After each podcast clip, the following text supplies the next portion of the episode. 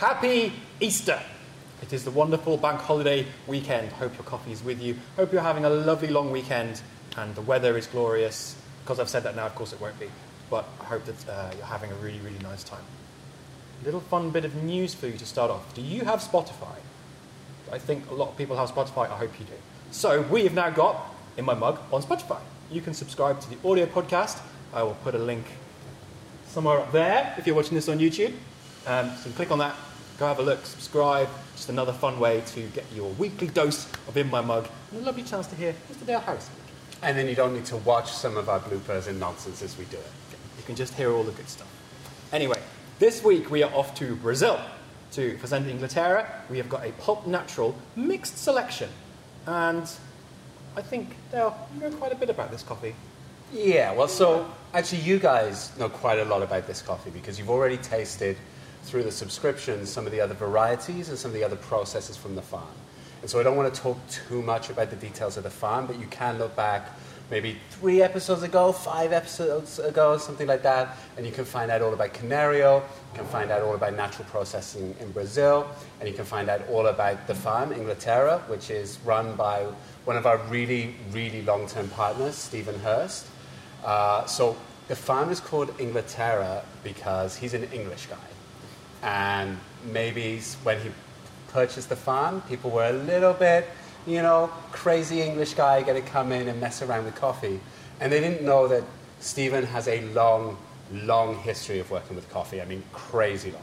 So, long time ago, he worked for a commodities firm, very big and fancy, moving paper contracts around and kind of the financial instruments and trading of that business.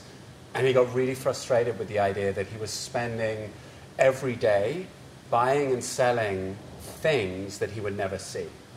And so he left that world behind and set up a company called Mercanta. And Mercanta just celebrated their 25th anniversary. And they've been so instrumental in developing and changing the coffee scene, particularly in London, but also around the world. So they have offices in the US, in Singapore, and in Australia. And they really made amazing coffee accessible to coffee roasters like us. And they were so instrumental in allowing Steve and Has Been to become what it is now, the, the dream that it wants to fulfill. So Mercanta are a coffee uh, importer. They buy coffees from a number of countries, but they've got a lot of history of working in Brazil, Bolivia, a lot of the countries that we've worked with. And they introduced us and helped us build many of the relationships that we've been celebrating over the last 12 and 28 weeks, whatever. So a lot of our farmers that we work with in El Salvador, we met through Stephen and through Mercanta.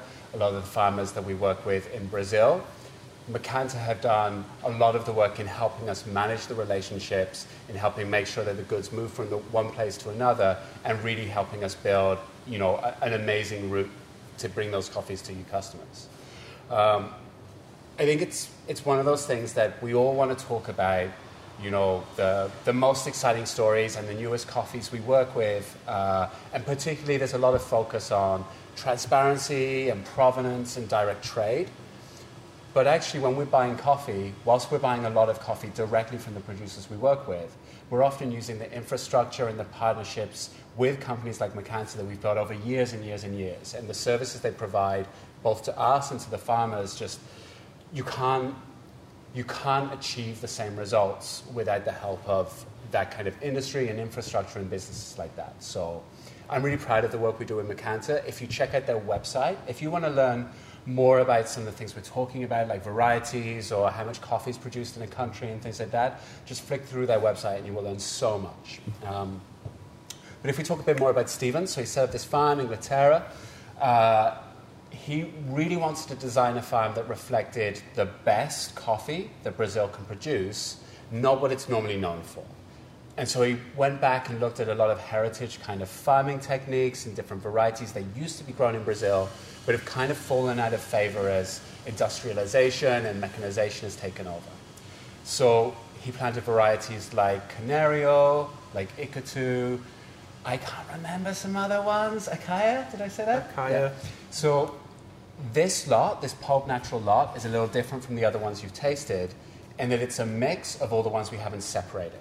And that's actually a much more accurate uh, depiction of what coffee is from most farms in the world and what it used to be. So it's very rare to have one variety growing on its own. That's not the normal way that plants grow. That requires a lot of intention and a lot of forward planning. Most farms, and particularly most farms 10, 15 years ago, when people weren't separating varieties and maybe weren't that interested in that level of detail, most farms would have Caturra and Typica and Bourbon growing next to each other, and depending on the country, a different mix. And those mixes of varieties will kind of provide some of that depth of flavor mm-hmm. and some of that, uh, again, that kind of terroir, that taste of a place that we associate in a coffee can be that mix of varieties. And that's what you get with champagne. Like champagne is a mix of very specific grape varieties in specific proportions through specific processes. That's what this coffee is. It's a pulp natural Brazil, which is that common flavor of Brazil. It's a mix of traditional varieties, and it's a really traditional uh, manual, uh, hand harvested farmed approach.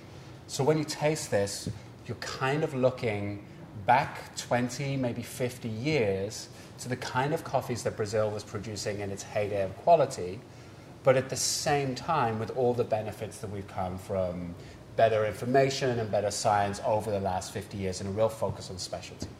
Um, so that's a lot of noise, you're here to taste some coffee with us, so maybe we'll uh, see if we can magic some up. Where's the coffee going to come from? Cups. Oh, oh, oh, that doesn't happen by accident. hey, coffee.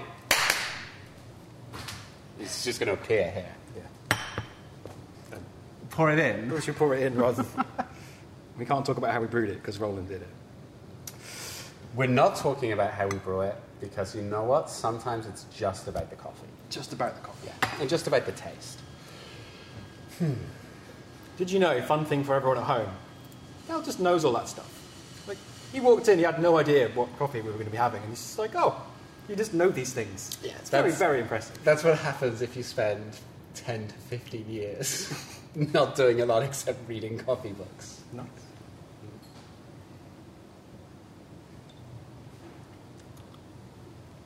Well, I think it's a very fitting coffee for Easter.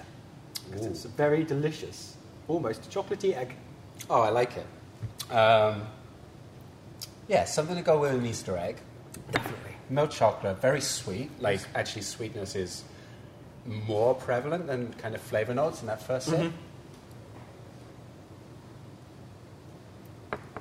And one of the challenges with coffee from Brazil is you're always dragged back to this kind of typical flavor profile and some of these words that we normally use. So a little bit nutty, sweet, creamy body.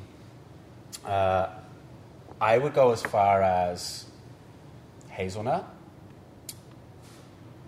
I'd actually also say that there's a little bit of kind of gentle fruit sweetness. You could almost have like uh, Cadbury's fruit and nut in there. The fruit is very gentle and it is Mhm, a dried definitely, fruit yeah. rather than bright orange and stuff like that.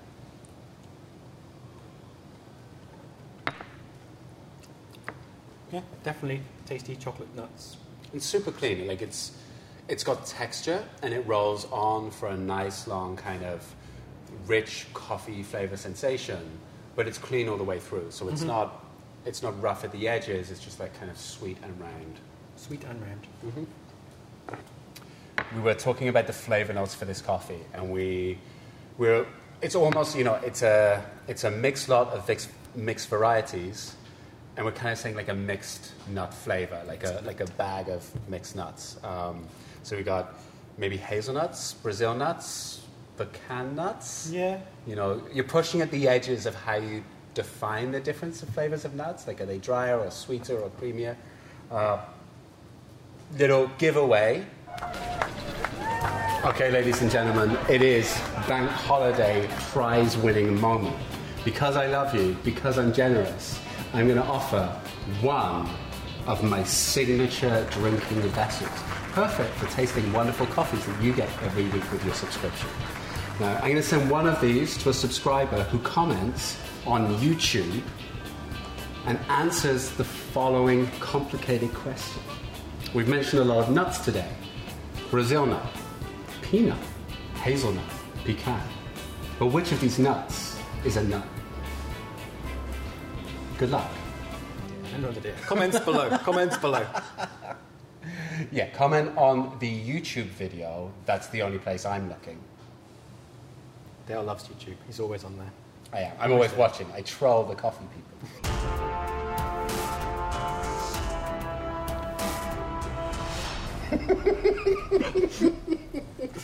Oh dear.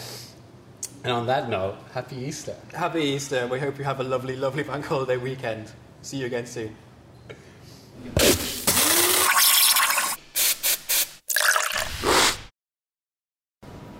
Now, it's possible that more than one of those nuts is a nut. Though only one of them could be a nut, or maybe none of them are nuts.